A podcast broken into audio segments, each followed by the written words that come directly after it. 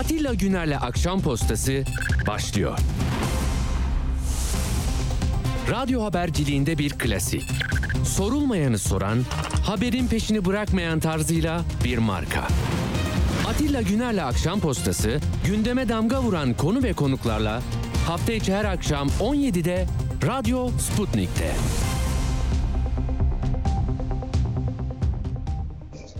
Akşam postasından hepinize iyi akşamlar efendim. 10 Temmuz pazartesi akşamı bir aradayız. Hoş geldiniz. Tabii memlekette konuşulacak çok şey var diye düşünüyorsunuz da dönüp dolaşıp aynı yere çıkıyor aslında. Ana başlık hukuk, adalet, vicdan, eşit vatandaşlık hakkı, diğer tarafında da yaşam hakkı. Yani e, yokluk, yoksulluk sınırında e, yaşam mücadelesi veren insanların büyüdüğü söylenen ülkeden daha yerinde uygun bir miktarda pay alması refahtan. Ama bu taraf zaten zindan, tutukluluk ve eziyet hakların gaspı gibi iddialarla Anayasa Mahkemesi'nin önüne nasıl gidiyorsak böyle değil mi? Hukuk, adil bir yargılama yok. Bir, bir tarafı bu. Öbür tarafı da hani kültürel etkinliklere bile müsamaha göstermeyen bir sivil sözüm ona sivil e, şey tahrikler ya metin yazıyor adam bir böyle şeyler olmaz ya böyle konserlerde kızlı erkekli nasıl otururuz diyor. Öbür tarafta açlık sınırı yüzde 25 zam aldığını zannediyorsun. Maaşın 5700 liradan yine üstüne koyduğun halde 7500 7500 olarak kalıyor. Çünkü kök hücre bilmem ne hücre yani kök hücre nereden çıktı ya kök maaş. Yani akıl sır ermiyor. Nasıl bir e, sihirbazlıkla, cambazlıkla e, daha olumsuzlukları iyi yöneten bir e, anlayış egemen oldu memlekete. Yani konserlerimiz olmayacak, biz bir arada yaşayamayacağız herkes şucu ya da bucu, inanan inanmayan gibi kendilerine sürekli e, desteği sağlayacak kıvamda, ayarda bir şey e, hani eleştiriyor ya Erdoğan aslında ayarı e, mühendisliği yapan bence e, 21 yıllık e, bu hikayenin kahramanları. Şimdi Gümüşhane ile Bayburt'a gitti. Hafta sonunda teşekkür ediyor. Bak şimdi muhalefetin de buradan öğrenecekleri var. Yani 90 aldığı yerler var. Git kaybedilmiş hissini yenmek için en azından sana %90 oy veren yerlere gideydin. Yok oturuyorsun değişim mi değişmeme mi neyse geleceğiz onlara da. Yani şimdi Bayburt %82.4 vermiş Erdoğan'a Gümüşhane'de 78.5 oralarda anlatıyor. Tamam mı? CHP'lilere ve bütün muhalefete kavga gürültü eden bir güruh dedi artık yani. Bunlardan bir şey olmazı yerel seçime kadar böyle götürecek. Bir de şöyle bir lafın altını çizmişim. Gazi'nin hürmetine CHP'ye oy veren vatandaşlarımıza Allah'tan sabır diler diyor. Allah sabır versin onlara diyor. Hani Atatürk'ün adı yok. Gazi. Ben yani kaç tane gazi var ama işte onun kod adı öyle oldu Mustafa Kemal Atatürk'ün. Ee, yani Allah sabır versin diyor CHP'ye oy verenlere. Şimdi başka bir şey daha oldu. Bunları kısa kısa geçeceğim de asıl hukuki bir mesele için e, ben e, dikkatlerimi yoğunlaştıracağım. Ekonomi de tabii içinde olacak bunun. Ama ekonomiyle de bağlantılı. Belki Türkiye'nin bambaşka bir kategoride OECD ülkeleri içinde en çok enflasyon oranı olan ülke biziz. Hukukun, adaletin, şeffaflığın listesi yapıldığında da olumsuz anlamda ilk sıradayız yani. Olumlular en üstteyse de en alttayız. Durum böyle ve Türkiye uzun zamandır Avrupa Birliği, Kopenhag standartları, ahime bile kafa tutup neymiş ahim benim mah- mahkemelerim var diyen Türkiye şimdi e, Vilnius'a gittiler. E, NATO zirvesi var. E, İsveç, Finlandiya o vizeyi aldı. Erdoğan ve Macaristan'la birlikte İsveç'i şimdi sıkıştırıyor. Ama öyle bir pazarlık e, varmış gibi de gösterdi ki bugün havaalanında giderken Amerika şey diyor Avrupa Birliği'nin de diyor e, önümüzü açsınlar diyor. Biz e, yani bunu duydunuz mu daha önce? En son nerede duyduğunuzu hakikaten bilmiyorum. E, çünkü ya dediğim gibi yani uygulamam Avrupa İnsan Hakları Mahkemesi'nin kararından bana ne? Benim yerli milli şeyim var diyen bir anlayış nasıl olur da bugün İsveç meselesini buna ilişkilendirir. Diyor ki şu an 50 yılı aşkın zamandır Avrupa Birliği kapısında bekletilen bir Türkiye var. Önce gelin Türkiye'nin Avrupa Birliği'nde önünü açın. Ondan sonra biz de Finlandiya ile ilgili nasıl onun önünü açtıysak İsveç'in de önünü açalım. Gördünüz mü? Yani İsveç askeri bir e, örgüte e, savunma örgütü diye geçer adı da saldırgandır. NATO'ya üye olabilmek için Ankara'nın bir, bir onayına ihtiyacı var ya. Erdoğan da diyor ki o zaman alın bizi Avrupa'ya biz de açın önünüzü. Önümüzü açın. Biz de onları alalım diyor. Yani elmalar, armutlar, nasıl başka başka sepetler. Yani şimdi bu kadar Merdan Yanardağ bir yorum yaptı diye cezaevindeyken Avrupa Birliği hedefi nereden çıktı? Balıkesir'de bunları durdurun, bunlar kızlı erkekle eğleniyor diyen içinde işte TÜGVA'sından MÜSİAD'ına Önder, İmam Hatipliler, İlim Yayma Cemiyeti, İHH, Anadolu Gençlik tamam mı? Bunların bir manifestosuyla Hande Yener'e yasak konabiliyorsa, Fesane'de e, polis zor tutuyor. E, orada sanatçının özgün yorumlarını o küçük küçük e, beyin hücrelerinde bambaşka anlamlar yükleyip oraları yakıp yıkmaya gelenler yani bu inançlı insanların kullandığı dili kullanıyorlar. Yani böyle değil. Böyle olmamalı zaten de. İşte bunların içinde yani Avrupa Birliği'nde hani e, tam üyelik başvurusu kabul edildiğinde şeyler havai fişekler patlatılıyordu ya Ankara'da karşılanıyordu falan. Yani oraya mı dönüyoruz? İyi niyetli doğru bir talep mi? Yine yani ona çok takmıştım kafayı ben. Kapıkule'ye Yunan sınırına on binlerce mülteciyi, sığınmacıyı otobüslerle götürüp oradan sonra bak bunları bırakırım. Hadi şunu yapın deme her neyse bu da öyle galiba. Yani Avrupa, Avrupa'dan ne nasıl seni alsın üye? O zaman fon versin yani değil mi? Onun belki paraya ihtiyaç var yani. Katar matar alınırken niye Paris'ten, Londra'dan, Strasbourg'dan da bir para gelsin, bir fon gelsin. İşte mültecileri tutalım, tampon ülke olalım gibi bir şey. Yani içi nasıl insan hakları, yaşam tarzına saygı, insan haklarına saygılı, hukuk devleti, yaşam tarzlarına müdahale etmeyen, hoşgörülü, anlayışlı, medeni bir e, yönetim tarzı dediğinizde ne kadar gerçeklikle örtüşüyorsa Türkiye'nin şu anda Cumhurbaşkanı'nın bir gün bir pazarlık yoluna giderken bizi Avrupa'ya alın, biz de İsveç'i NATO'ya alalım demesinin e, ne olduğunu siz değerlendirin tamam mı? Bunu Uğur'la ayrıca bu meseleyi daha uzun da konuşuruz Uğur bağlandığında. Fakat hukuk meselesi de iki önemli e, durum var arkadaşlar. Ya şimdi bu Gezi davasında 2013'te olmadı mı? Ben bu radyodaydım ben 2013'te tam 10 yıl önce. O Mayıs'ın sonlarında. Ne olduğunu anlamaya çalıştık, konuştuk, ettik. Herkese mikrofonu uzattık. Yani Mücella Hanım da vardı orada. İçerideki pek çok isimle de konuşmuştuk. Tayfun Bey'le de. Sonra zaten Sedat Simavi radyo ödülünü almıştık. Dengeliydik. Ne olduğunu anlamaya çalışıyorduk. Sadece haber vermek istiyorduk.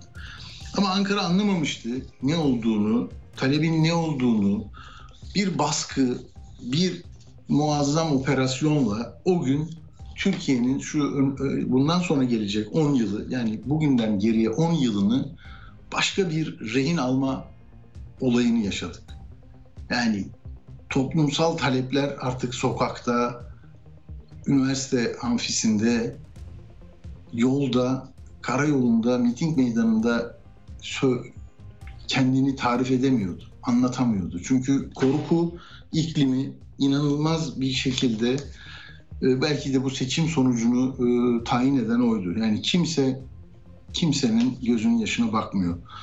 hissiyatı hakim oldu vatandaşta. Ya 2013'te olay oldu. Sonra bunu bir enstrümanla o zaman FETÖ'cü dedikleri insanların hazırladıkları malzemelerle tuttular. 6 yıl sonra sanık sandalyesine oturttular mı? Can Atalay, Mücella Yapıcı, Tayfun Kahraman, Çiğdem Mater, Hakan Altınay, Mine Özderen, Ali Yiğit Ali Ekmekçi, Osman Kavala. Ya hemen beraat ettiler biliyor musunuz? Bir sene sonra beraat etti. Kavala tahliyeydi. Bunları unutuyoruz. Ama Kavala nasıl çıkar dediler. Hukuk çıkarıyor ama bizi çıkaramayız. Hemen başka bir dosya buldular. Hala içeride Kavala. Diğerleri için de e, o şeyde e, bozdular. Beraati bozdular 2021'de bu, bu kararı. Hemen yeniden dava açıldı. Kavala müebbet aldı. 7 sanıkta işte saydım 18'er yıl. İnanılır gibi değil. Duruşmaya Avrupa'dan gelenler vardı. Savunmalarını hazırlayıp hani nasıl olsa beraat ettik bir daha beraat edeceğiz zannettiler.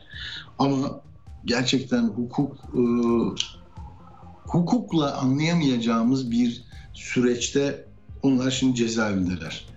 E, ve Yargıtay Cumhuriyet Başsavcısı arkadaşlar Hikmet şey, Fikret Bey'i bağlayabiliriz. Tamam. E, Yargıtay Cumhuriyet Başsavcılığı da önündeki dosyadan bir şey okuyor, çalışıyor. Sonra da dairesi var. İlgili daireye gönderecek ya talebini şöyle e, demiş. Mücella yapıcı dışındaki tüm tutukların cezaların onanması. Ben burada duracağım.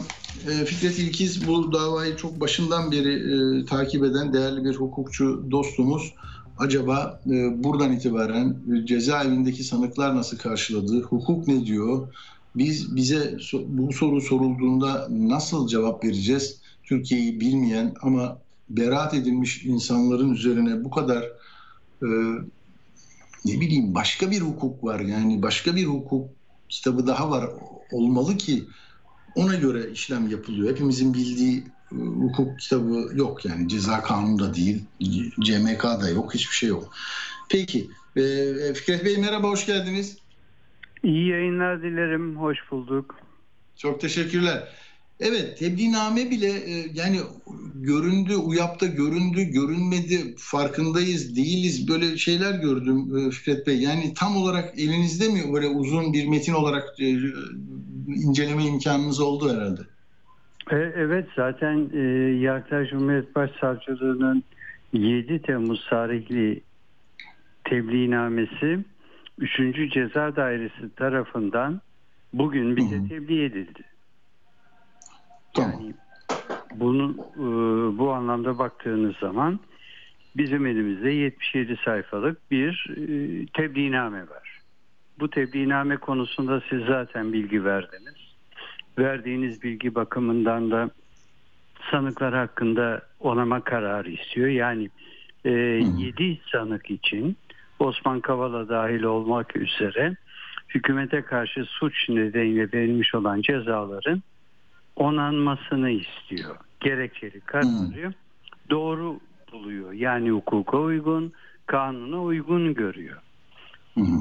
Ayşe Mücella Yapıcı için ise başka bir gerekçe koyuyor ve bir anlamda da aynen yazdığı şu e, bu anlamda mücella yapıcının cezalandırılabilmesi için mahkumiyetine yeterli kesin ve inandırıcı delil elde edilemediğinden dolayı hmm. o hükümet Fikret Bey orada tartışıyor mu uzun uzun hani böyle bir şey var bu olmadı burası Yok. bir daha bakılmalı falan gibi mi yoksa Şimdi e, tabii e, özür dilerim sözünüzü kestim. Sadece bu anlamda e, bir anlatımı yok. Bakın bunun bir de devamı var. Diyor ki sabit olan eylemleri nedeniyle ayrı ayrı cezalandırılması gerekirken yeterli hı gerekçeyle 312'den mahkumiyet kararı verilmesi doğru değildir diyor. Yani hı diğer sanıklar bakımından gerekçeli karar doğrudur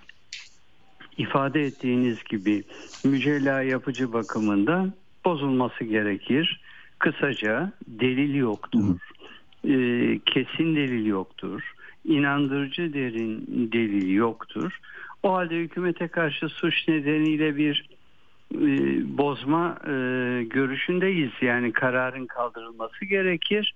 Ama sair suçları nedeniyle mahkumiyetine karar verilmesi gerekir diyor. Hmm. Bunu anlatabildiğim düşüncesindeyim. Yani tabii, tabii, başka tabii. ama diğer sanıklar yönünden delilleri hani savunma çok iyi tartışıyordu. Iı, akla hiç uymayacak ıı, meselelerden delil adıyla hüküm kuruldu onlara ıı, kaynak gösterilerek. Onlar sizin çok itiraz ettiğiniz meselelere girilmiyor değil mi? Yani başsavcı... Yok, hayır. Yani e, dönüp baştan alıyor, dönüp iddianameye gidiyor, dönüp ilk kararlara gidiyor ve tebliğnameye bu anlamdaki yaklaşımıyla baktığınız zaman e, bu karar onanmalıdır diyor. Şimdi gerekçeleri nedir? Neden bu şekilde onanması gerekir konusunda çok farklı görüşlerini buraya koymuş. Yani bunun içerisinde mesela İbni Haldun'un e, devlet meselesine yaklaşımından tutun da asabiyet teorisine varıncaya kadar hmm. anlatımı var. Ee, bazı Yargıtay Ceza Genel Kurul kararları, Yargıtay kararlarına atıflar var. Bütün bunları yan yana getirdiğiniz zaman örneğin Mücella Yapıcı ve Tayfun Kahraman için ilk kez ben bu tebliğnamede daha önceden yargılandıkları mahkumiyet kararı değil aslında beraat kararı verildiği ve sanık müdafileri tarafından e, yani bizler tarafından hmm. bu anlamda daha önce yargılandıkları için ikinci açılan bu davanın reddi gerekir diye talepleri olduğunu dahi söylüyor. İlk defa e, bununla karşılaştım. Ama ifade ettiğiniz ya da sorduğunuz soru anlamında herhangi bir anlatım ya da inandırıcı bir gerekçe yok. Hı hı. Onun için zaten mücella yapıcıyla cezaevinde görüştüğüm zaman kendisi hakkında inandırıcı delil bulunmadığı, mahkumiyetine yeterli delil bulunmadığı, kesin delil olmadığı konusunda verilmiş olan kararı ya bu bana hakarettir beni diğerlerinden niçin ayırıyorsunuz? Bu beni aşağılamaktır dedi. Ve devamında hmm. dedi ki benim için bunu söylüyorsanız diğer sanıklar için de aynı şeyi söylemek zorundasınız dedi. Ve aynı Çok şekilde mi? benim için delil yoksa diğer sanıklar için de delil yoktur dedi. Yani dolayısıyla kendisinin ayrılma nedenini bana göre dedi kişisel olarak söyledi bunu tabii. Ee, şöyle bir kanım var. Yani kadın yaşlıdır. Hapishanede ölmesin. Dolayısıyla da başımıza dert olmasın. Bu nedenle ayırmak istiyorlar gibi bir hava yaratıyorlar dedi. Ve ben dedim ya. bunu asla kabul etmiyorum. Şiddetle karşı çıkıyorum. Bu anlamda öfkeleniyorum ama diğer taraftan da gerçekten çok üzülüyorum dedi. Yani bir başka deyişle davanın fotoğrafını çekti bana göre. Çok, Benim çok. Için... Ve lehine gibi görünen, lehine gibi görünen bir evet. şeyi değil mi? Nasıl reddediyor? Şimdi evet, nasıl reddediyor? Böyle reddediyor. İşte Tabii. bu mücella yapıcı. Yani ya. bu Gezi davasında yargılanan sanıklardan birisi. Bu evet. Gezi davasının ne olduğuna dair hem kamuoyuna hem de yargı görevi yapan yargıyla ilgili olan adalete bakan adamlara Hı-hı. ne yapıyorsunuz? Ben böyle bir şeyi kabul etmem. Bu benim kişilik haklarımın ihlalidir. Benden hareketle böyle bir cümle kuruyorsanız tüm sanıklar Hı-hı. için geçerli olması gerekir diye biraz öfkeli, biraz isyankar Hı. karşı duruşunu bana göre sergiledi. Haksızlık olarak görüyor çünkü.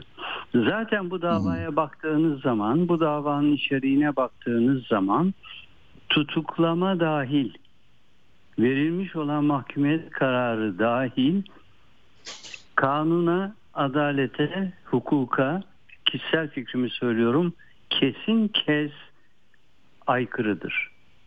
Evet. Yani e, dosyanın durumu bu.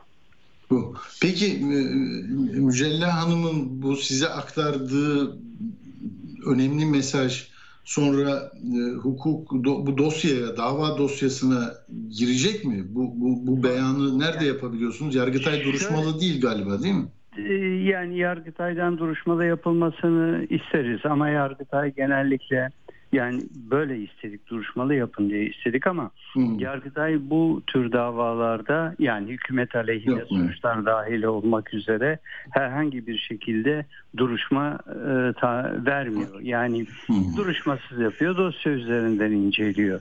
Şimdi tebliğname bize tebliğ edildiğine göre bizim bu tebliğnameye yanıt verme hakkımız var. Biz yanıtlarımızı yazılı olarak hazırlayıp 3. ceza dairesine vereceğiz.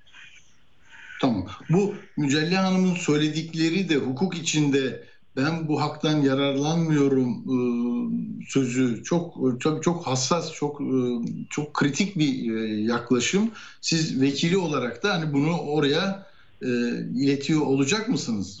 Ben bunu kullanmak istemiyorum. Benim lehime böyle bir şey yapmayın. Var mıdır yani yargılama usulünde? Şimdi şöyle ifade edeyim. Vekil sıfatıyla yazılı olarak görüşümü bildireceğime göre müvekkilimin söylediklerini aynen Yargıtay 3. Ceza Dairesi'ne ileteceğim. Bunları aynen yazacağım. Aynen söyleyeceğim. Tebliğname hakkındaki mücella yapıcının yani sanığın görüşü budur diyeceğim. Tamam. Bunu bunu yazacağıma göre ki bunu e, söylediği için böyle düşündüğü için böyle bir tebliğname ile karşı karşıya kaldığımız için yazıp göndermek avukat olarak benim görevimdir. Umarım dosyayı artık karara bağlayacak heyet de bu, bu ifadenin ne, ne içerdiğini, nasıl bir mesaj olduğunu belki diğer sanıklar yönünden delil e, tartışmasını bir kez daha e, belki iyi niyetle söylüyorum ama yaparak belki daha iyi bir kararın e, oluşmasına da vesile olur diye temennimi iletiyorum ben de. Yani siz bir temennide bulunuyorsunuz. Ben umuyorum ama Hı-hı. temenniniz ve ummaktan kaynaklanan umudumuzun böyle bir hukuk düzeninde geçerli olmadığı Hı-hı. fikrindeyim. Değil İşte bu var. Bu da daha acı bir gerçek yani hakikaten ya, öyle. Ama gerçek bu. Yani herkes e, biliyorsunuz yargının bağımsız ve tarafsız olmadığını söylüyor. İnanç Hı-hı. bu yönde. Güven kalmamış durumda. Böyle olunca inanmadığınız, tarafsız olmadığına ve bağımsız olmadığına inandığınız, güvenmediğiniz yargıdan bir şey beklemek biraz saflık olur. Fakat yine de biz gerekeni yapmak konumundayız. Biz yine de hukuk yolu ile hakkımızı aramak zorundayız. Tebliğnamenin kendi içerisindeki çelişkilerini bildirmek zorundayız. Öteki türlü görevimizi de yapmamış oluruz. Çünkü biz hukuka inanan insanlarız. Çok doğru.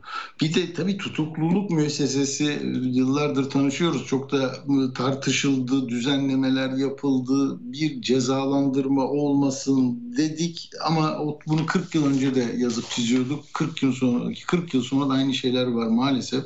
Nereye getireceğim lafı? Tam sizin tabii e, dosyanız değil. Burada müvekkillik ilişkiniz yok ama bir somut olay şu Nuri Gökhan Bozkır meselesi. Yani Türkiye'de Hablemitoğlu zaman aşımına e, uğramak üzereyken bir karanlık cinayet çözülüyor diye Türkiye'ye takdim edildi.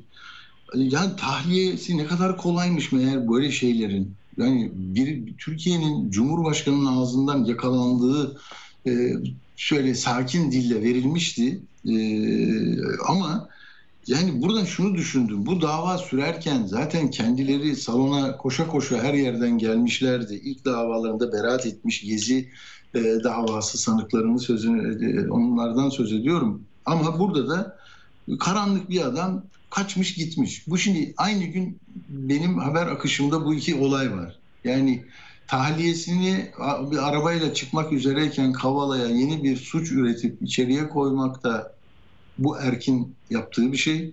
Burada bunu tahliye etmek de değil mi? Bazen e, böyle iki olay birlikte görüldüğünde hukukun yani nasıl yeniden şekillendirildiğini anlıyor insan. Bilmiyorum uzattım biraz ama Fikret Bey. Yok hayır yani bir anlamda içinde bulunduğumuz durumla ilgili olmak üzere haklı ve doğru sorularla beraber yorum yapıyorsunuz. Yani beni bağışlayın haddim değil ama gazetecinin görevi zaten böyle bir tartışma açmaktır. Bu hmm. tartışma sayesinde demokrasinin ne olduğu, yargının ne olduğu, adaletten kamuoyunun ne beklediği, beklenen adaletin sağlayacağı hukuk güvenliğini herkes bekler. Türkiye'de bu hiç kimsenin kaderi değildir. Yani bir başka deyişle adaletsizliğe mahkum olan bir ülke değiliz biz. Mahkum edilecek de bir ülke değiliz. Şimdi e, tebliğnameye baktığınız zaman bizim karşımıza İbni Haldun'dan bahseden bir tebliğname ile karşı karşıya kalıyorsunuz. Yani evet 1332 yılı yani 14. yüzyıldan itibaren mukaddimeyi yazan 8 ciltlik El İber adlı sosyolojik eserin yazarının görüşleri vardır. Bu görüşlerde önce devleti görürsünüz. Ama bunun arkasından şunu söyler. Devlet insan içindir. Ama şimdi bunu Türkiye'de değiştiriyorsunuz. Diyorsunuz ki devlet var olmalıdır. Kuşkusuz devlet var olmalıdır. Niçin var olmalıdır? İnsan için var olmalıdır. İbni Haldun'un üzerinde durduğu ve böyle olması gerektiğini defalarca ifade ettiği Türkiye'nin ve dünyanın en önemli tarih sosyologlarından birisidir. Tarihi safsatadan kurtarır, tarihi bilim düzeyine çıkarır, bilim üzerine oturtur. O zaman siz şimdi İbni Haldun'dan bahsederken onun devletin insan için olduğundan da bahsetmeniz lazım. Devleti yaşat ki yok böyle bir şey. İbni Haldun bunu söylemiyor. Tam tersine 14. yüzyılda insan için bir şey olması gerekir. Bu da devlettir. Dolayısıyla toplumun gerçek olduğu ve bu gerçeğin de hep birlikte yaşanmasını gerektiğini söyleyen İbni Haldun'dur. Asabiyet teorisini bile yazmış Tevziname. O zaman biz de size İbni Haldun'un devlet ve siyaset konusundaki düşündüklerini, siyaset anlamında düşündüklerini yazar veririz. Bu da bizim hakkımızdır. Hı. O yüzdendir ki mesele sadece ve sadece adaletin yerine gelmesi meselesi değil, geleceğe dönük hukukun yaratılmasıdır. Çünkü hukuk insan hakları temeli üzerine oturmak zorundadır. İnsan hakları üzerine oturmamış bir hukuk asla adalet yaratamaz. Yani aşağı yukarı e, bu konuyla ilgili sözlerim bunlar. İsterseniz Tayfun Kahraman'ın ne söylediğini de size iletebilirim. Nasıl lütfen, yani? lütfen. Son olarak yani, bir dört dakikamız daha var. Onu da öyle şimdi, alalım. O, o zaman o zaman söyleyeyim yani şimdi tutuklamadan bahsettiniz. Tutuklama verilmesi şart değildi. Hükümlü birlikte tutuklama vermek zorunda Tabii. da değildiniz. Vermeyebilirdiniz ama tutuklama kararı verilmesini tercih ettiniz. Şimdi ettiniz diyorum çünkü siyasal iktidarların en azından ortaya koydukları bir korku yaratmak ya da yaratılan olumsuzluklara insanları alıştırmak gibi bir adetleri var. Bu tüm Türkiye'de değil, tüm dünya üzerinde böyle. Dolayısıyla siyasi iradenin güç zehirlenmesinden daha kötü bir şey varsa o da toplumların yalanlardan zehirlenmesidir. Bunu da söyleyen İbni Haldun'dur. Dolayısıyla Tayfun Kahraman da bu konuyla ilgili olmak üzere yani kendi durumlarıyla ilgili olmak üzere şöyle söylüyor. Sözümüz geleceğe bir bedeli varsa eğer bu memlekette demokrasi, özgürlük ve kardeşlik talep etmenin biz bu bedeli şerefle öderiz. Bir kavga varsa eğer cumhuriyeti ve değerlerini korumak için biz bu kavgayı veririz.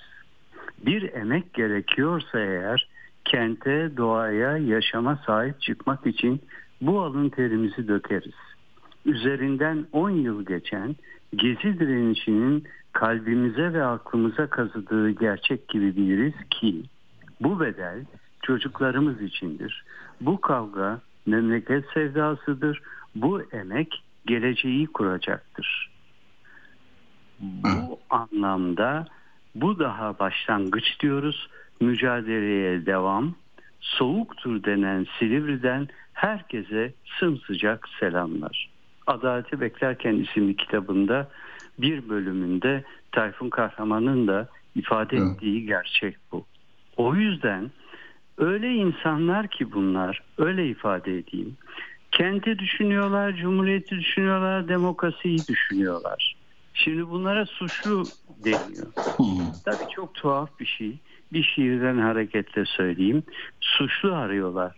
Onları suçlu görüyorsanız onlar da diyorlar ki biz kendi kendimize içeride bahtiyarız. Yani mücella yapıcı da aynı şeyi söylüyor. O halde diyor sadece ve sadece öfkelenmek yetmiyor. Madem ki benim hakkımda bir cezalandırma istemiyorlar, ayırıyorlar. Sahir suçlarımdan cezalandırmak istiyorlar. Ben cezaevindeyim.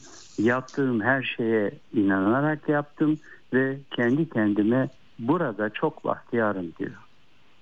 Sizin kanalınızda hem Tayfun'un hem de Mücella Hanım'ın görüşlerini iletmiş olayım. Çok iyi oldu. Dinleyenlere de e, bunu aktarmış olduk. Yine e, zor davaların e, salonlarda ben sizi çok izledim. Zor davaların avukatlığını yapıyorsunuz. Umarım mümkün olan en isabetli insan haklarına e, ve hukukun temel ilkelerine e, yakınında duran bir kararla bir, biter e, bu hukuk maratonunuz. E, Avukat Fikret İlkiz çok teşekkür ediyorum katıldığınız için sağ olun. İyi, iyi yayınlar dilerim Atilla Bey kolay gelsin. Çok teşekkürler. Evet, e, yani Türkiye'nin yakın tarihi zaten bu duruşma salonlarında, Yargıtay binalarında, anayasa mahkemelerinde, Strasbourg'da böyle savunma hattını oluşturan hukuk dışında başka hiçbir dayanağı olmayan e, değerli hukukçuların e, hikayeleriyle dolu.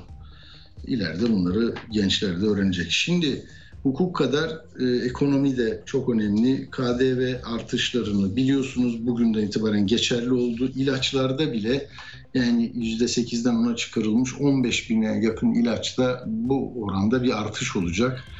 Ee, insan, insanlar tabii 38 üyesi olan OECD'de en yüksek gıda enflasyonu Türkiye'de.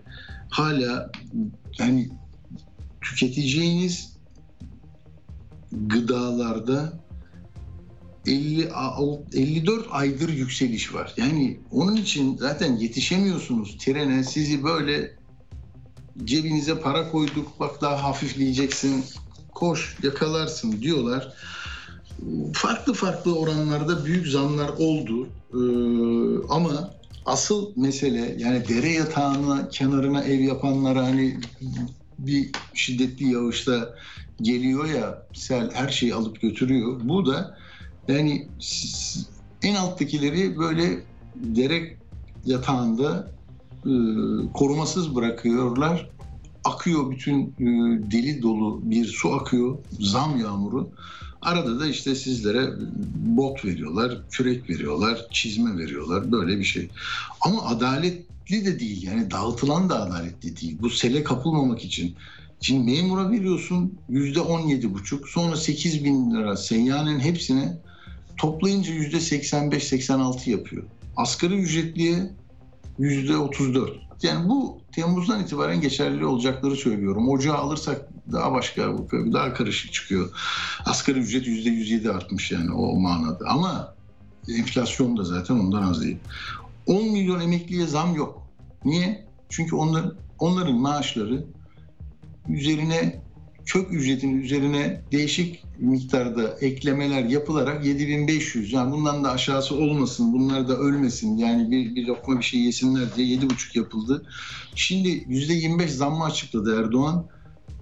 Ya üstüne koyuyorsun yine 7500. Çünkü hani il, il, illüzyon gibi tamam mı böyle hani mandrake mi vardı ne vardı yani bir şeyi böyle şapkayı alır gösterir vardı da yoktu da kafan karışır. Yani en temel şeyde bile yani yaşam hakkını e, savunacak insan değil mi? Ya ben ne, ne yiyeceğim, ne içeceğim? Bana zam diyorsun aynı duruyor. E, çok şey, e, adil olmayan bir görünümü var. E, bu konuları iyi bilen dostumuz Ali Tezel'le konuşalım istedim. E, merhaba, hattımızda herhalde Ali Bey merhaba. Merhaba Atil abi, iyi yayınlar diliyorum. Çok teşekkür ederim. Ne diyorsunuz? Yani yıllardır konuşuruz sizinle. Hakikaten böyle ya bu da oldu dedirten şeyler e, hala bitmedi değil mi? Bu şu emeklilik zammından alsak bu yani yanlış bir düğmeye iliklediğimiz için mi böyle yamuk yumuk gidiyoruz? Bu 7500'e mahkum olanlar, hiç zam alamayanlar. Ne nasıl görüyorsunuz? Adil abi kaç defa sizinle görüştük. 2008 reformu bu işin temeli. Evet. Tarihte evet. 2008 reformu olmasaydı bugün en düşük SSK ve Bağkur emekli maaşı 15 bin TL olacaktı. O kadar. Peki Ali'cim o zaman çok önemli. Peki ne yaptılar 2008'de? Unutmuşuzdur ya çoğumuz. 2008'de nasıl oynadılar o ayarlarla? Eklerlerin hesaplama formülündeki aboları değiştirdiler. %76'dan %28'e düşürdüler. Bu aylık bağlama oranları güncelleme katsayılarını değiştirerek şu anda Evet. SSK ve Bağkur'dan emekli olanlar gerçekte 3 bin lira emekli maaşı almaları gerekiyordu. Hmm. Bu Fokus fokus dedim demin. Onlar 7500 önce 5500 sonra 7500 yaptılar. Yine altını çiziyorum. 2008 reform olmasaydı şu anda en düşük SSK Bağkur emekli maaşı 5000 TL olacaktı. Şu anda kök aylık diye bir şey çıkardılar. Bizim kanuna göre hesapladığımız maaşımız 5000 lira ama size lütfettik. Çok seviyoruz. 7500'e çıkardık dediler 2022'nin başında. Hmm. Bir de %25 zam yapıyor SSK ve Bağkur emekleri ve emek sandığı emeklerin maaşına.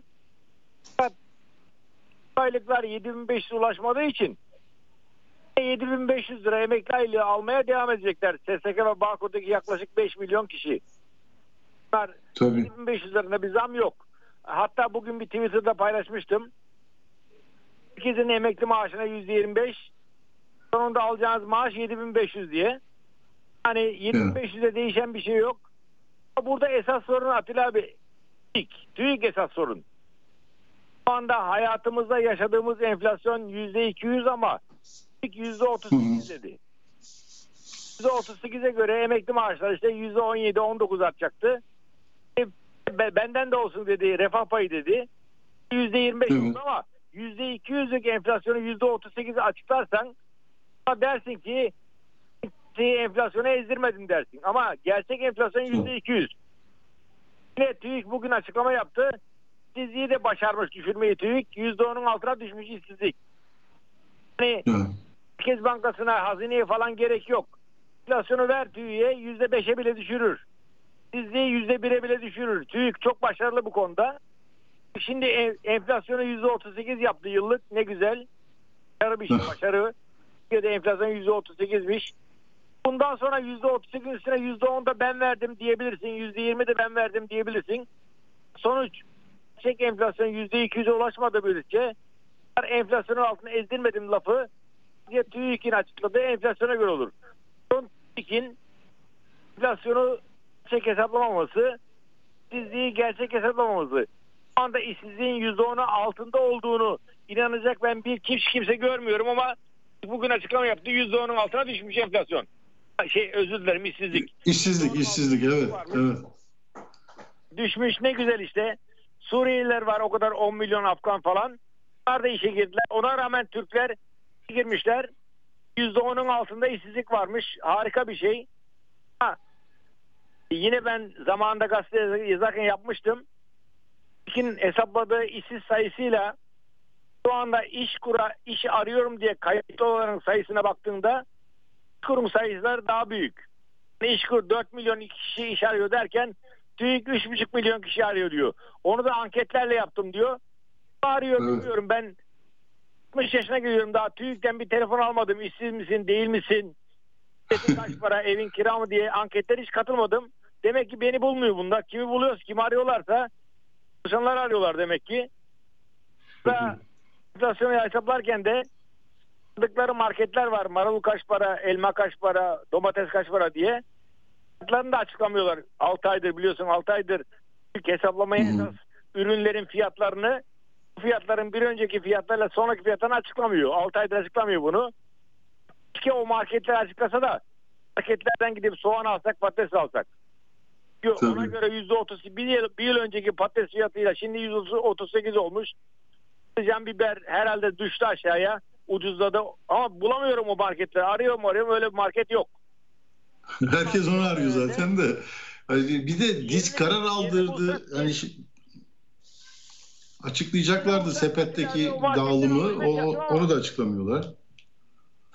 Evet, ya fiyatın ne olduğunu söylemiyor ama benim aldığım fiyatlara göre %38 oldu. Bir yıl boyunca enflasyon diyor. Tam o marketi ben de bulacağım %38'lik enflasyonla o ürünlerden et mi, kıyma mı, patates mi, biber mi, patlıcan mı, pimpon topu mu, devir ipi mi? İşte onlar onlardan ben de almak istiyorum. Ama Peki son olarak e, Ali Tezel Ali Tezel'e şunu soralım. açıkladığı enflasyon. Aslında Evet. ne diyor şu anda? Çalışanları ve emekliyi enflasyona ezdirmedik. Evet.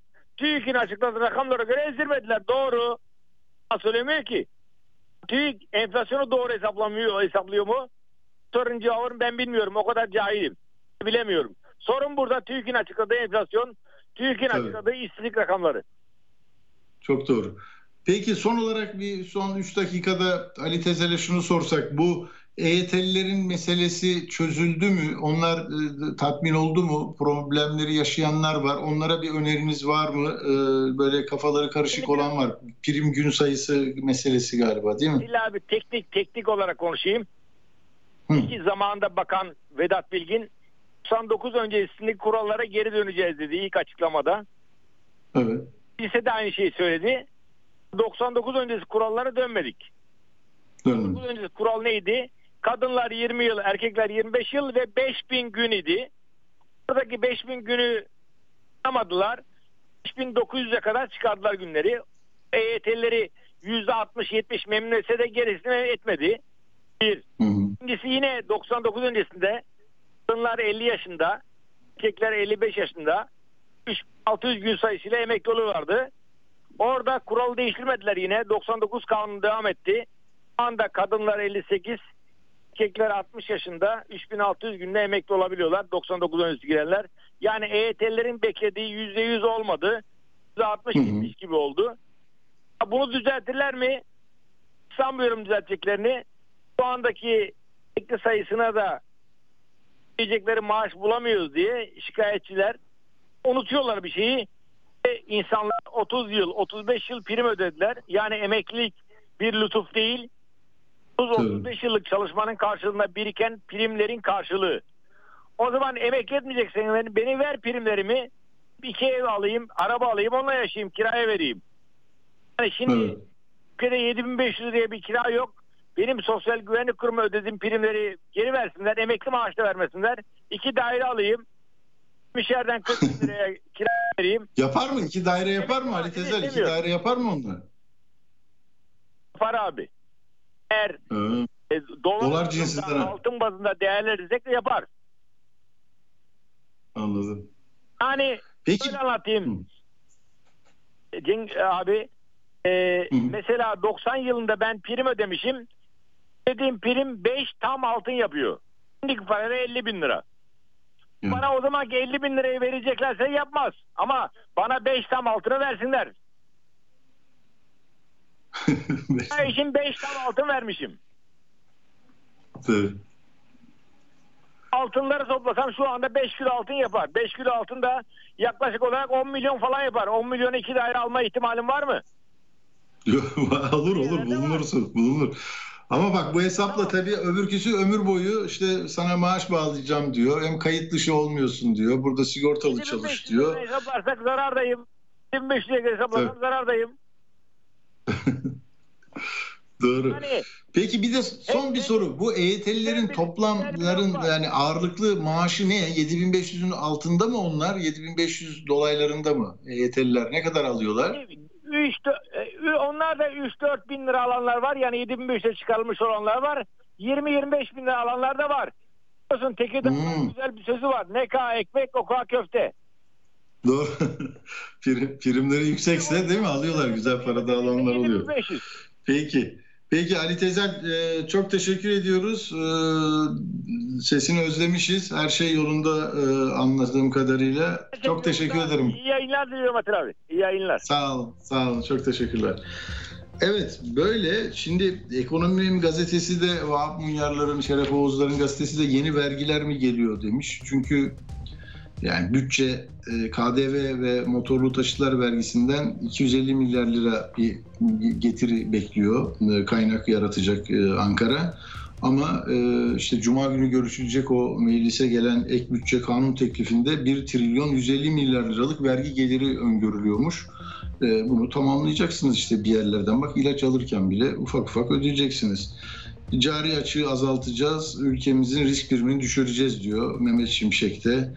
Ee, işte sigara zararlı zaten zam gelmiş. Ondan sonra nedir? Ee, böyle. Ama ben e, burada e, tabii bir geçmiş olsun dememiz lazım. Karadeniz'de e, hafta sonu çok uyarı vardı ya arkadaşlar. Orada Samsun'da odun toplamak için dışarı çıkan bir e, kadın sele kapılarak can verdi. Ardahan'da yıldırım isabet ediyor 15 yaşındaki bir çocuğa. E, çok şiddetli yağış aldı. AFAD e, uyarmıştı, meteoroloji uyarıyordu ama yine ölümlü bir doğa olayı yaşadık.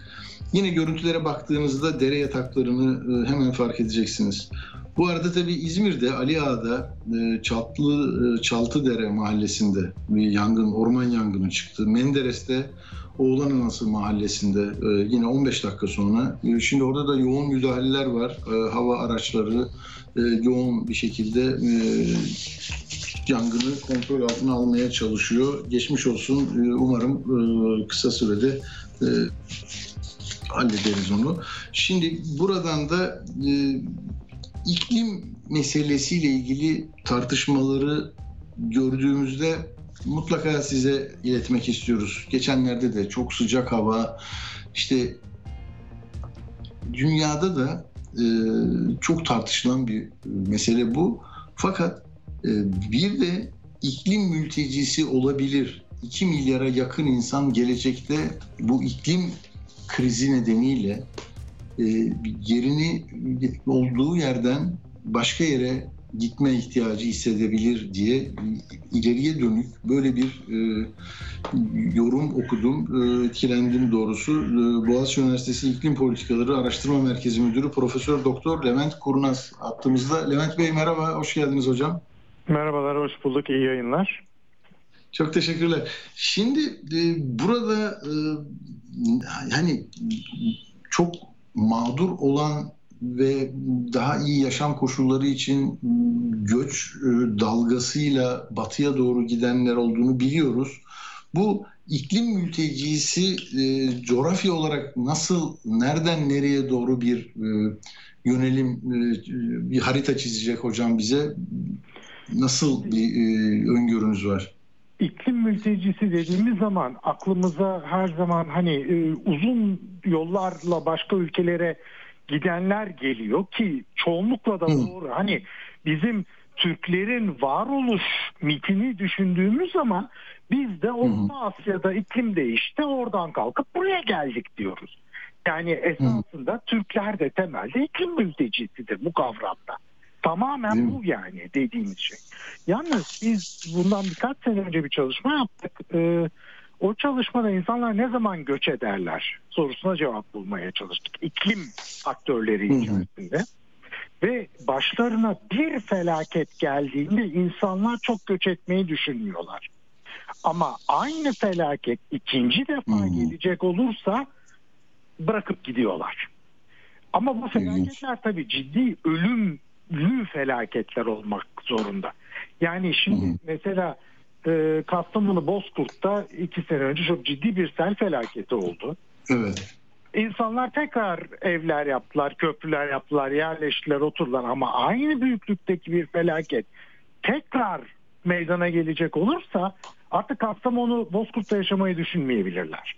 Ha o zaman kalkıp belki İstanbul'a gelecekler, Ankara'ya gidecekler, Kastamonu merkeze gidecekler.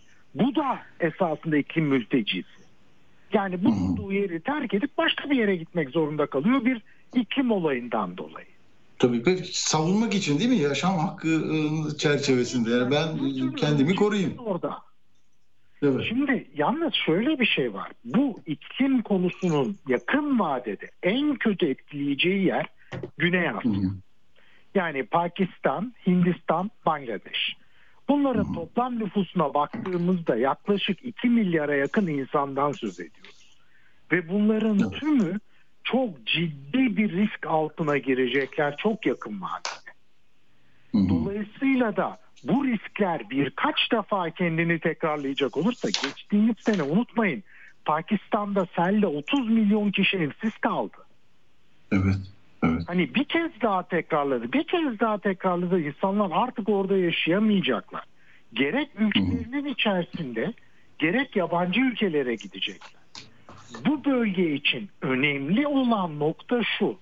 Gidebilecekleri bir yol yok. Yani kuzeylerinde biliyorsunuz Himalayalar var. Evet. Orada bir boşluk bulup çıkacak olsalar Orta Asya Gobi çölüne çıkıyorlar. Onun için gidecekleri tek yol bizim ülkemiz üstünden olacak. Dolayısıyla da bunlar çok büyük riskler uluslararası politika açısından bakıldığında.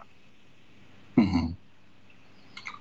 Peki bu, bu bunu mesela görüp bu, bu konuda yani yönetenler, yerel yönetimler, merkezi hükümetler ya da uluslararası organizasyonlar e, yani şöyle yaparsak diye bir çözüm önerebilirler mi bize insanlığa?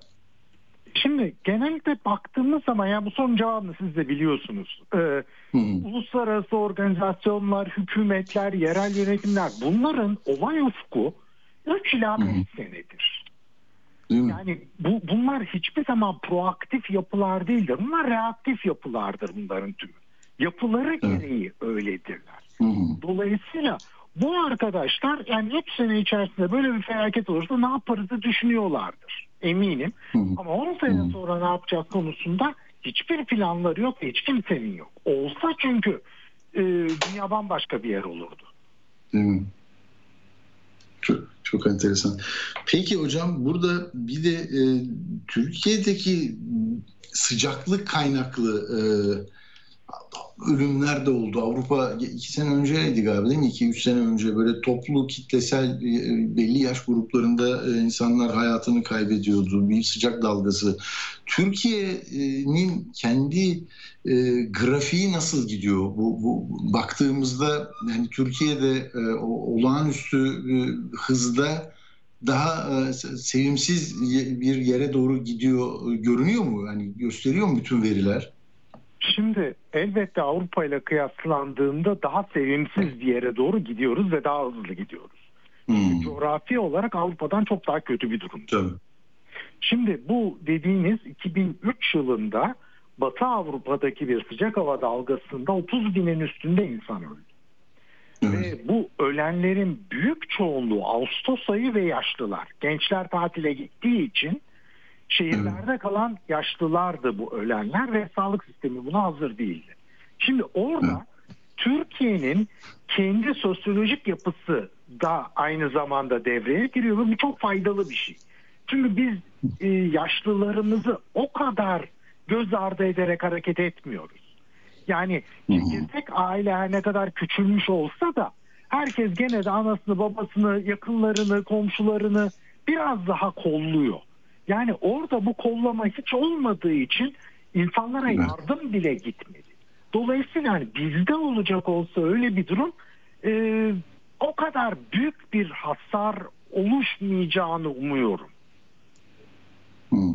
Yani sosyolojik e, tahlille birlikte bu değil mi? Yani bizim Yani evet, insanımız bizim daha kötü durumdayız ama Evet. birbirimize ihtiyaç anında yardım etme açısından da onlara oranla çok daha ileriyiz. O sebeple hani büyük hasarlara yol açar ama can kaybının o boyuta çıkmayacağını umuyorum. Peki e, bir de bunlar durup dururken olmuyor. Yani insanoğlu e, bu karbon salınımından daha pek çok e, fosil yakıtlardan işte yani hoyratça kullandığımız bir mekanda e, oturuyoruz ve bizim ellerimizle oluyor değil mi hocam bu? Yani bu kadar sıcaklığın bu kadar artıyor olması, işte yangınından sel felaketine, e, bir bir şeylerin olumsuz e, hale gelmesinde e, bizlerin çok katkısı var galiba. Şimdi şöyle bir şey söyleyeyim size. Bu geçtiğimiz hafta içerisinde üç tane çok önemli sıcaklık rekoru yaşadık. Yani evet. insanlık tarihinde yaşadığımız en sıcak üç günü yaşadık. Ve bu önümüzdeki günlerde de artmaya devam edecek. Yani gelecek hafta sizle bu programı yapıyor olsak belki bu 3 değil 8'e çıkmış olacak, 5'e çıkmış olacak bu yaşadığımız rekor sayısı. Şimdi bunun e, şöyle istatistiki olarak baksak yani böyle bir sıcaklık rekorunun insanın atmosferi, kömür, petrol, doğalgaz yakarak ısıtması hiç olmayacak olsa kendiliğinden olma ihtimali nedir? 4, 18 tane de sıfır koyun yılda bir şansına olabilir bu iş. yani milyar kere milyar yılda bir böyle bir olay ortaya çıkabilir. Evrenin yaşı bile o kadar değil. Yani dolayısıyla bu işin kendi başına insan etkisi olmadan ortaya çıkması ihtimali yok. Biz kömür, petrol, doğalgaz yapıyoruz. Atmosfere karbondioksit salıyoruz. Bundan dolayı da atmosfer ısınıyor. Isındığımız zaman da sıcaklık rekorları geliyor. Yani bu sebep sonuç ilişkisi gayet basit bir şey. Yani bunu tabii çok iyi niyetli çabalar da yok değil. Bunu gelin azaltalım, imza atalım, herkes dikkat etsin, hedefler koyalım. Orası da e, çok e, istendiği gibi gitmiyor anlaşılan. Ee, hiç istendiği gibi, ya daha doğrusu olması gerektiği gibi gitmiyor. Çünkü hmm. bir kez daha yani olay ufkumuz hepimizin günlük hayattaki politikacıların, iş dünyasının yani Türkiye'de çok çok daha kısa. Yani belki biz önümüzdeki 3 ayı görerek hareket ediyoruz. Dünyada bu 3 ay değil de 3 seneye çıkıyor, 5 seneye çıkıyor. Ama 5 senenin ötesinde kimse geleceğin hesabını yapmıyor.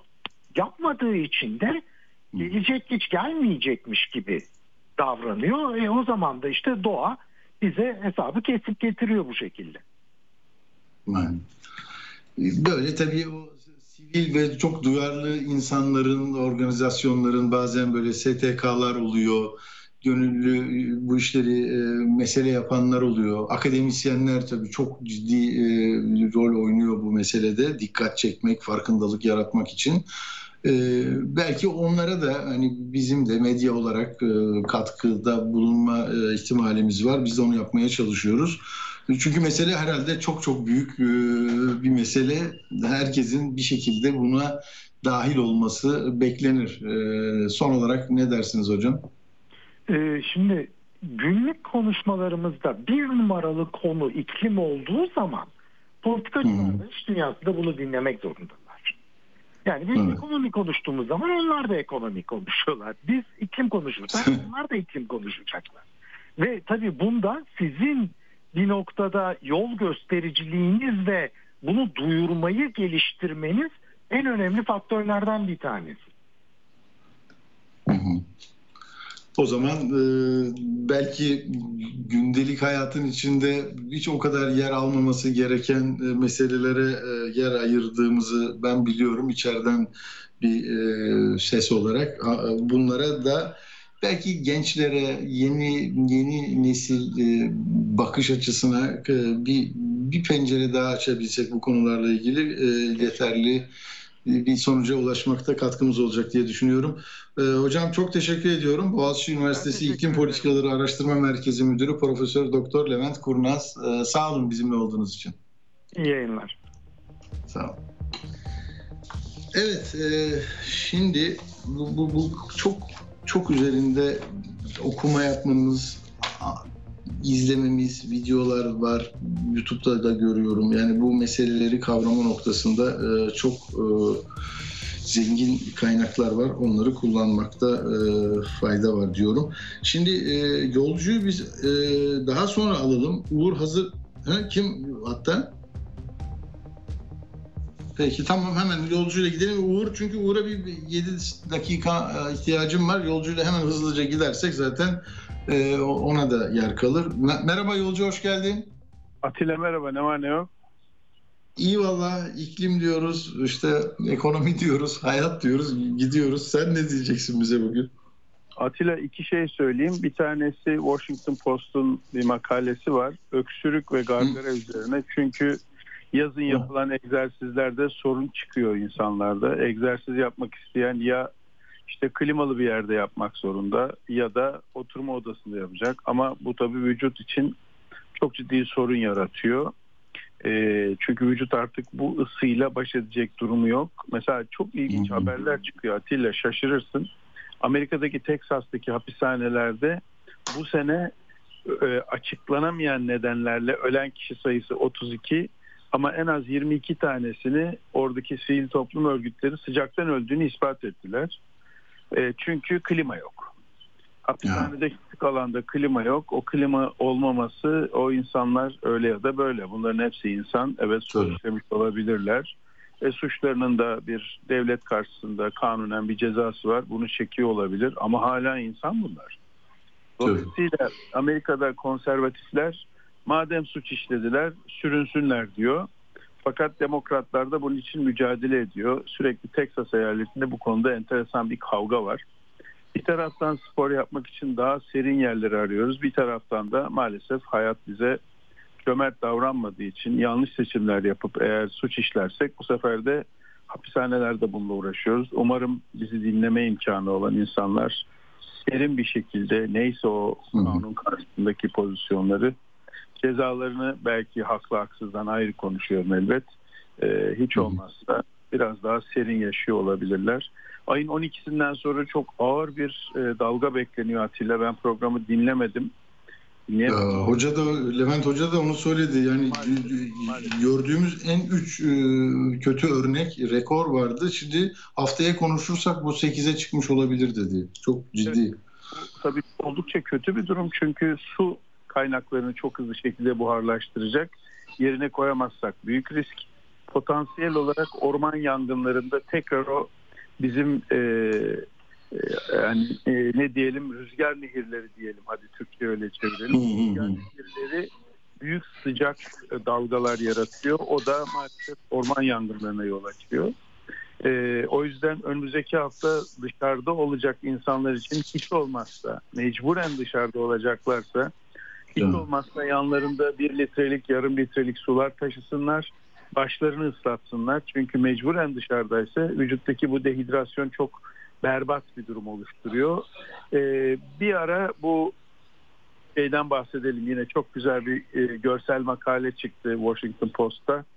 Ee, Yunanistan yakınlarında batan gemiyle ilgili epey bir yaklaşık 600 kişi öldü. Orada da zaten dehidrasyondan ölmüş durumda. Daha gidecek 4 günlük yolları vardı gitmeleri de imkansızdı. Saatte 4 mille 750 kişi 150 kişilik bir kayığa dolarsa ne olacak? Olacağı e, ortada zaten baktı gitti. Maalesef devam edecek. Öbür taraftan e, bizim Uğur'a da vakit kalsın. Atilla çok ilginç bir şey oldu. Montana Üniversitesi'nde yeni bir araştırma yaptılar. Maalesef iyi haber mi kötü haber mi sen düşüneceksin artık. Yapay zeka e, standart bir yaratıcılık testinde insanların en iyi yüzde biriyle aynı seviyeye geldi. en iyi yüzde biriyle. Evet en iyi yüzde biriyle GPT-4 denen yapay zeka motoru tarafından desteklenen bir 8 tane yanıt gönderdiler. Ee, 2024 tane öğrenciden bu üniversite öğrencisinden hmm. Da yanıtlarını gönderdiler. 2016'ya giren 2700 üniversite öğrencisiyle karşılaştırıldı. E, fakat yapay zekanın içinde e, maalesef bunu değerlendirenler bilmiyorlar. Hangisine yapay zeka cevap vermiş, hangileri normal insan cevap vermiş. Atilla %97'yi geçtiler. ve e, ağırlıklı olarak özgünlüğe bakıldığında da ilk yüzde bir yani her 100 kişinin 99'unu geçecek yaratıcılık gösterdi yapay zeka. Şimdiye kadar söylediğimiz çok konvansiyonel bir cümle vardı. Ya kardeşim ne olacak ki işte yapay zekaya Hmm. baktığında benim vermediğim bir bilgiyi o nereden yaratacak nasıl Tabii. düşünüyorduk Ee, ki Atilla iş değişti. Burada hani meraklısı olan da bu makaleyi okumak isteyen bir dostumuz olursa e, ona hani örnek olarak söylüyoruz. Bir hı. hocamız var Guzik adı Doktor Erik Guzik. Ee, söyledi, söylediğim gibi yazılıyor. Ee, Giresun, Urfa, e, Zonguldak, İstanbul, Kastamonu. Erik Kuzik denen hoca Hı hı. bu araştırmayı yapmış. 5 Temmuz'da yayınlanmış bir araştırma. Hakikaten Montana Üniversitesi'nin bu araştırması çok çarpıcı. Çünkü insandan daha iyi demiyoruz Atilla. En iyi insanlar Hı. kadar. Yani şimdi bu çok ilginç bir durum. Çok. Dolayısıyla gelecekteki birçok mesleğin e, ağır şekilde sorun yaşama potansiyeli var. O mesleklerde nasıl bir sorun çıkaracak? E şimdi yapay zeka kullanarak insana hiç ihtiyaç duymadan, ona maaş vermeden, onun yükselme derdiyle uğraşmadan, insanın günlük problemleri, vay çocuğum olduk, eşimden boşandım, vay ben taşındım, kira, enflasyon derdi olmadan eğer çalıştırabileceğin bir şey varsa ben o zaman insandan vazgeçerim diyen kapitalist sistem işsizler ordusunu arttırır ya da daha harcı alem işlerde büyük rekabet oluşur. O zaman kapitalist sistem yine e, verimlilik esaslı davranıp maliyet odaklı bakacağı için doğal olarak bu sefer e, daha sosyal sigortalar sisteminden yararlanmayan göçmenleri tercih edecektir. Bizim ülkemizde göçmenlerle ilgili epey bir şey konuşuyoruz ama e, 4-5 tane çok şaşırtıcı makale vardı yine bu e, özellikle Fransa'daki ayaklanmalar potansiyel olarak eğer böyle devam ederse büyük eğer lafını bir daha altını çizerek kullanalım. Almanya, e, İtalya ve İngiltere'de de ayaklanmalar bekleyebilirsin Atilla. Eğer ülkeler istihbaratlarını çalıştırıp bununla ilgili çözümler kurmazsa. Çünkü bu meseleyi biz hep şöyle zannediyoruz. Sadece Fransa'ya özgü e, bir meseledir. İşte Fransa'nın uyguladığı hatalar var. Doğru ayrı mesele ama sadece o değil. E, orada çok ilginç yapılar var. Bunu doğru okumak lazım. Aksi takdirde her ülkede benzer şeyler yaşanacak. Bu da ister istemez e, göçmenlerle o toplumun asli unsurları arasında büyük bir gerginlik yaratacak. Aslında temel meseleye dönüp bakarsan yani Türkiye'nin nüfusu itibariyle, coğrafyası itibariyle bu topraklarda 250 milyonda yaşar, 450 milyon bile yaşar. Tamam kalabalık olur belki ama coğrafya açısından bu mümkün.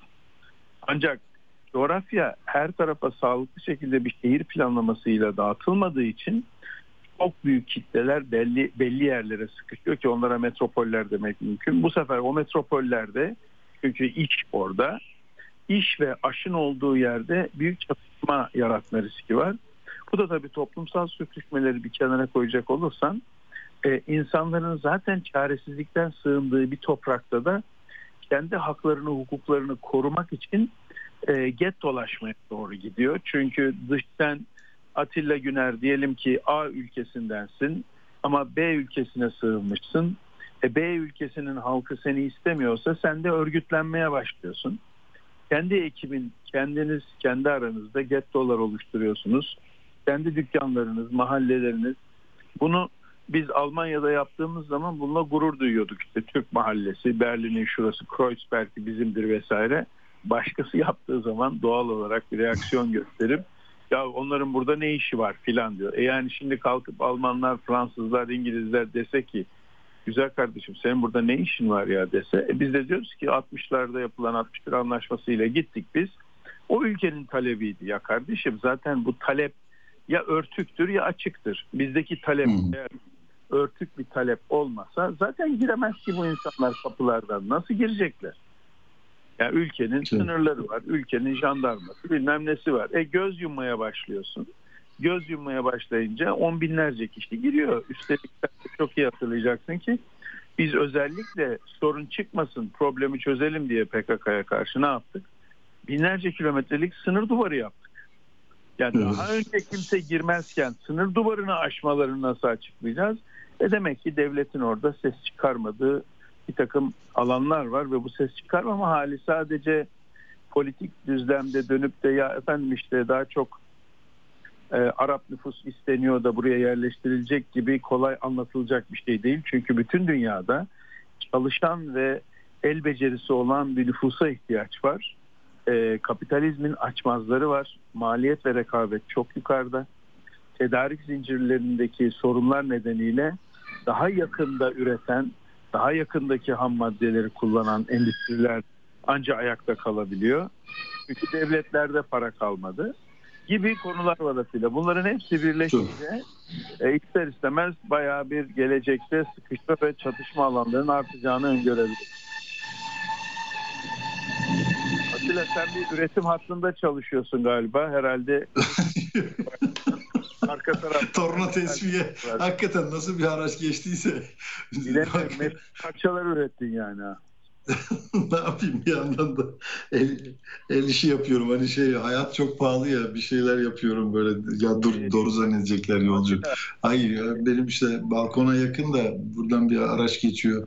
Araçsız bir adadayız ama araç doldurdular. Peki. örnekle bitireyim konuşmamı. Ee, de hep Evet. konuşuyoruz senle biliyorsun. Orta sınıfın erimesi meselesi çok önemli. Evet. Amerika'da Pew Araştırma Merkezi'nin yazdığı bir rapor var. Bu hazırladığı rapor diyor ki orta sınıf hanelerde yaşayan yetişkinler 1971'de %61'miş, 2021'de %50'ye düşmüş. E, üst Hmm. gelir grupta 14'ten 21'e çıkmış. Yani fakirlerin sayısının arttığı, görece zenginlerinde oranlarının çok arttığı e, bir yer görüyoruz. Dolayısıyla bu bir başka gerilim e, gösteriyor ve e, 2022'den önce sürekli olarak e, her zaman satın almak iyi bir zamandır derken e, şimdi e, baktığın zaman ev alma konusunda özellikle sadece %21'i söylüyor. Atilla 2003'te %81 ev almak her zaman iyi bir zamandır derken şu anda Ya. sadece %21'i ev almak için iyi bir zaman diyor. E bu konut fiyatları yükseliyor. E, ne yapıyor? Federal Reserve dediğimiz Amerikan Merkez Bankası faizi yükseltiyor. Faizi yükseltebildikçe çok daha az insan ev alıyor. Çok daha az insan aldığında bu sefer daha fazla insan kira meselesiyle ilgili ev sahipleriyle çatışmaya başlıyor. Yani dünyada olan birçok şey Türkiye'ye özgü değil ama Türkiye'de Hmm. olan birçok şey halkın arasında büyük oranda gerginlik yaratıyor Atilla. Çok çok doğru. Yani daha iyi bir dünya, daha umutlu olacağımız bir dünyanın olmadığını zaten az çok herkes anlıyor. Ee, bakalım buradan ne üretecek insanlık ee, göreceğiz. Çok teşekkür ediyorum yolcu Evet. katkıların için. Sağ olasın. Çok sağ ol. Evet yolcudan sonra e, bir iki üç dakika ben atladığım bir konuyu e, size aktarayım sonra e, Uğur, Uğur'la devam ederiz. Şimdi bir Erdoğan'ın bir lafı e, yani durduğu yerin seçimlerden önce nerede durduysa bu konuda aynı yerde durduğunu gösteriyordu. O da şu e, diyor ki e, enflasyon diye bir meselesi yok Türkiye'nin. Türkiye'nin sadece hırsızları var, kirli kirli elleri var. Bunlar market olabiliyor. Stokçu denilen üreticilerin bir depoları var. Onlar stokçu o, addediliyor ve e, piyasayı onlar e, regüle ediyorlar. Yani düzenleme her şey onlar. Hırsızlar, fırsatçılar, açgözlüler. Ya yine e, emeklilerin zammını açıklarken hani daha fazlasını veremedim. Senin bu parandan çalacaklar. Yani çünkü enflasyonu da önleyemedim. Azalacak bu paran. Onu da çalanlar hırsızlar. Ben değilim. Yani benim politikalarım değil diyor. Şöyle atladım atlamış olabilirsiniz. Ben şaşırdım hafta sonu olmuş bu Bayburt'ta. Diyor ki enflasyonla mücadelemizi kararlı şekilde sürdürüyoruz. Ee, yani sıkı para politikası mı var, faizler mi ne? Yok. Fırsatçılara ve açgözlülere kesinlikle müsaade etmeyeceğiz. Yani bu ilk cümleden sonra gelecek olan ekonomi ekonomi dünyasında anlamlı bir ifade ol- olmalı diye düşünenlerdenim ben. Diyor ki 3 kuruş daha fazla kazanmak için bak fırsatçılara ve açgözlülere kesinlikle müsaade etmeyeceğiz. 3 kuruş daha fazla kazanmak için vatandaşın lokmasına uzanan kirli ellere müsamaha etmeyeceğiz. Hangi kirli el? Niye?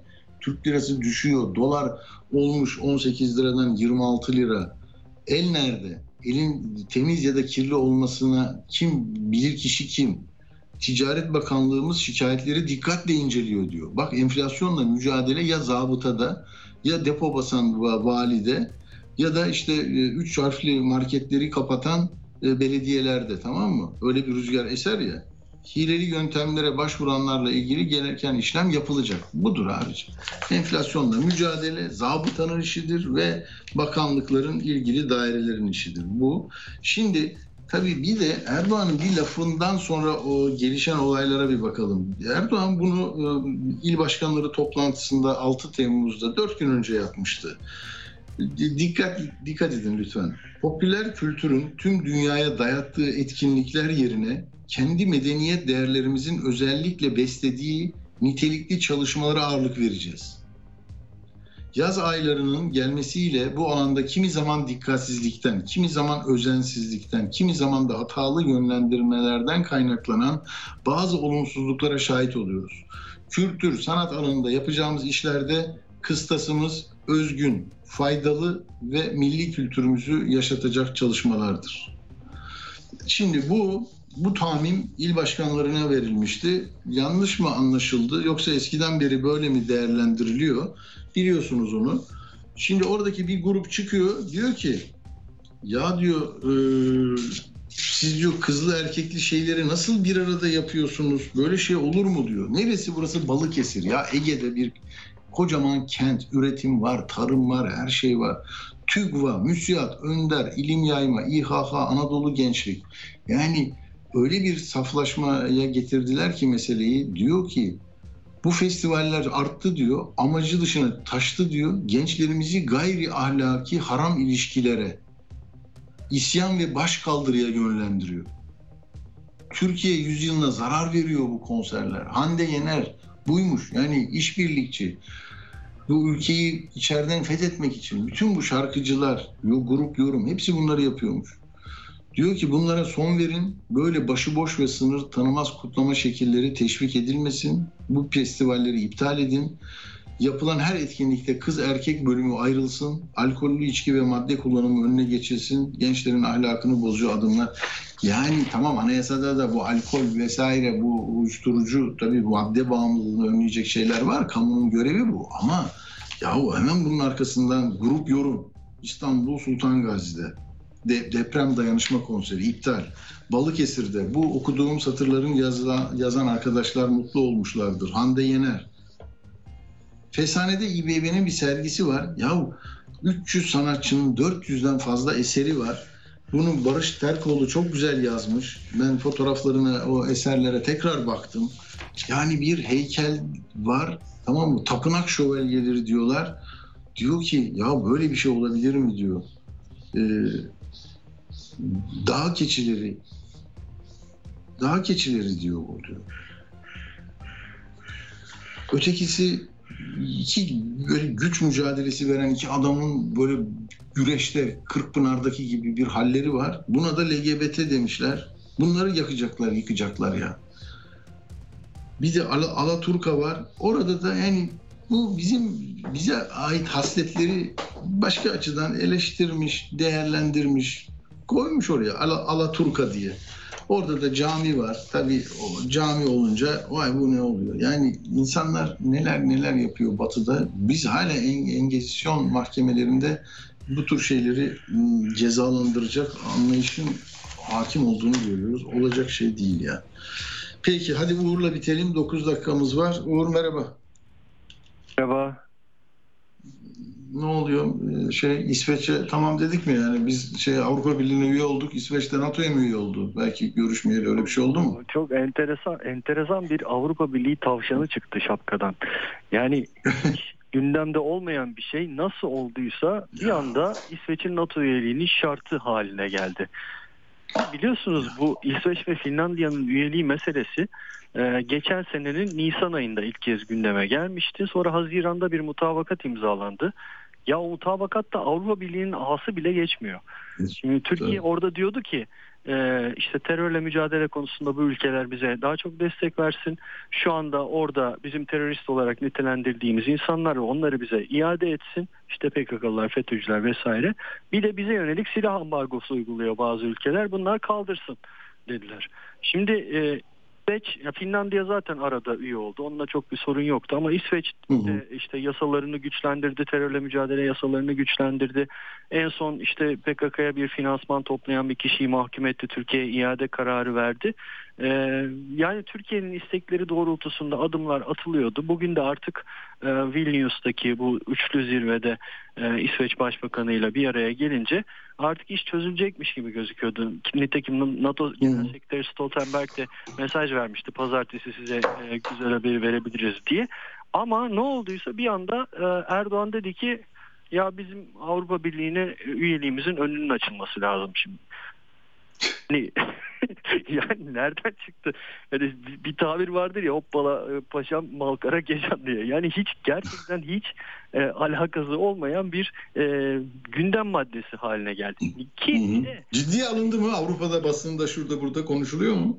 Almanya Başbakanı az önce açıklama yaptı. Yani NATO üyeliğiyle Türkiye'nin Avrupa Hmm. Birliği süreci tamamen birbirinden ayrı şeylerdir. Birisi NATO, birisi Avrupa Birliği. İkisi birbirinden Evet. çok bağımsız kurumlar.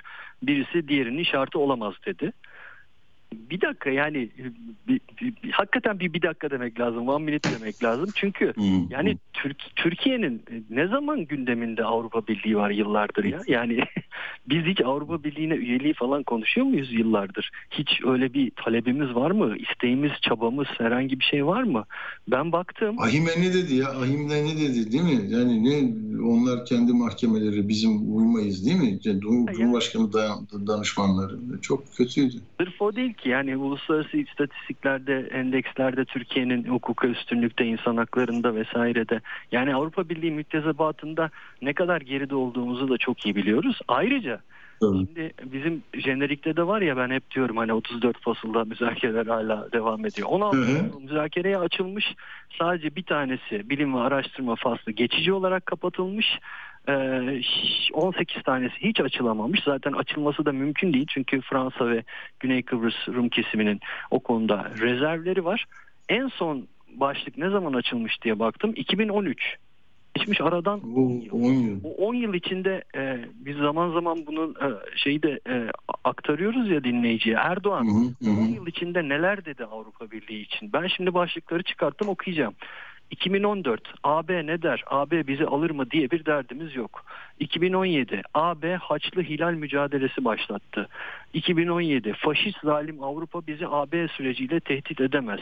AB için Ya. referandum yaparız. AB Haçlı ittifakıdır. Ankara kriteri der yolumuza devam ederiz. AB sona geliyor. Geçen sene de ülkemizin üyeliğine karşı sergilenen riyakarlıkta AB değerleri diye dünyaya yutturulmaya çalışan bağnaz ve faşist zihniyeti zaten görmüştük diyor. Şimdi bir yandan biz o, o yutturulmaya çalışan zihniyete üye olma talebimizi tekrar gündeme getirdik. Ve e, bunu da İsveç'in üyeliğinin şartı olarak e, söylüyoruz. Şimdi Fahrettin Altun da bir video e, çekmiş. O da video mesaj yayınladı. O da İsveç terörle arasına mesafe koyamıyor diyor.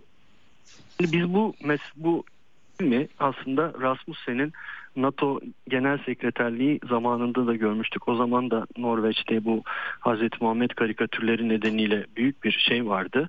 Ee, vardı bütün dünyadan. Ee, Türkiye'de bunun liderliğini yapıyordu. Yani bunlara fikir özgürlüğü diyen bir adamın biz NATO Genel Sekreterliğine asla oy, ver, oy vermeyiz, kabul etmeyiz dedi. Şimdi NATO'da oylar tabii oy birliğiyle yapıldığı için bir ülke bile karşı çıksa ki burada da e, sadece Türkiye değil Macaristan'da e, İsveç'in üyeliğine halen onay vermedi.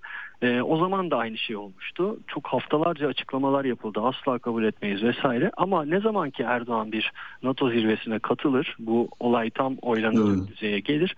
O zaman maksimumunu alabilmek için e, yani NATO'dan e, böyle bir e, şey yapılır. Hamle yapılır. Yani aslında diplomaside de bunlar vardır yani. Söylenir söylenir. En sonunda bir e, bunun bir karşılığı olması gerektiği aktarılır ve e, böyle bir şey yapılır.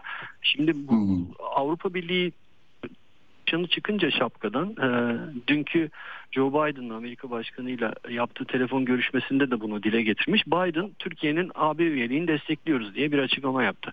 NATO Genel Sekreteri çıktı biz Türkiye'nin AB üyeliğini destekliyoruz. Yani bunlar hakkında bunlar yani Avrupa Birliği konusunda söz sahibi olmayan insanlar ama e, Evet. Türkiye'nin talebi e, böyle bir talebi oldu. Hadi biz de bunu söyleyelim e, durumuna geldi. Bir yandan da bu F-16 meselesi yine konuşulmuş. F-16'ları satın almak istiyor Türkiye. Amerika'da diyor ki işte İsveç'e bu şart olamaz diyor. Yani bakalım nasıl bir şey çıkacak. Az önce oturdular Evet. masaya. E, Erdoğan'ın yanında Stoltenberg oturuyor. Şimdi iki NATO üyesi ve NATO Genel Sekreteri yan yana oturuyor. Ee, karşılarında İsveç Başbakanı oturuyor Kristensen Ee, ve Erdoğan'ın tercümanlığını o da ufak bir detay olsun. Erdoğan'ın tercümanlığını yine yanlış görmediysem Merve Kavakçı'nın kızı yapıyor. Daha önce de Hı hı. Trump ve Biden'la görüşmeleri sırasında da e, o yap- yapmıştı ve orada bir e, şey de olmuştu. İtiraz da olmuştu. E, Erdoğan da onu e, savunmuştu. E, bakalım yani biraz uzun bir görüşme de olabilir. E, son- Ve sonunda İsveç NATO üyesi olacak. Böyle Avrupa Türkiye Avrupa Birliği üyesi olamayacak ama matematik Yani ben- öyle ben çalışıyor. şey-. Peki U- Uğur bizden sonra program yokmuş ama haber e, gireceklermiş. O yüzden e, var mı ekleyeceğim bir şey? Diyeceğim bir şey belki Hollanda Başbakanı'nın siyaseti bırakması olur. Çünkü e, Tamam. Uzun süredir Hollanda'nın e, başında Mark Rutte 13 yıldır başbakanlık görevini yürütüyor. 56 yaşında. E, partisinin de 17 yıldır başında. Şimdi bu mülteci meselesi Hollanda'da da çok önemli bir e, şey e, yani siyasi mesele haline geldi ve koalisyon hükümeti dört partili bir koalisyon var Hollanda'da. Hepsi sağ partiler. E, ama e, mülteciler konusunda farklı farklı görüşleri olan e, sağ partiler. E, şimdi Rute biraz daha sert bir tavır takılmasını istiyordu. Çocukların da gönderilmesi e, gibi. E, diğer partiler buna karşı çıktılar. Şimdi haftalarca görüştüler, ettiler. En sonunda e, biz bu şeyi çıkartamayacağız, yasayı çıkartamayacağız, geri gönderme ile ilgili yasayı çıkartamayacağız dedi Rute ve koalisyon hükümeti düştü. Onun üzerine artık ben bu siyaseti bırakıyorum noktasına geldi Rute ve dedi ki ben siyaseti bıraktım, bir daha başbakan olmak da istemiyorum, parti mü? liderliği de Yunanistan'dan sonra bu, bu, bu, da, bu da oldu. Çipras'tan Çipras, sonra yani Çipras- CHP Genel Merkezi'ne bunu söyleyecekler. Peki Uğur'cum çok teşekkür ederim. Hemen habere gidiyoruz. Ee, iyi akşamlar. Herkese görüşmek üzere yarın. Hoşçakalın. akşamlar. Atilla Güner'le Akşam Postası sona erdi.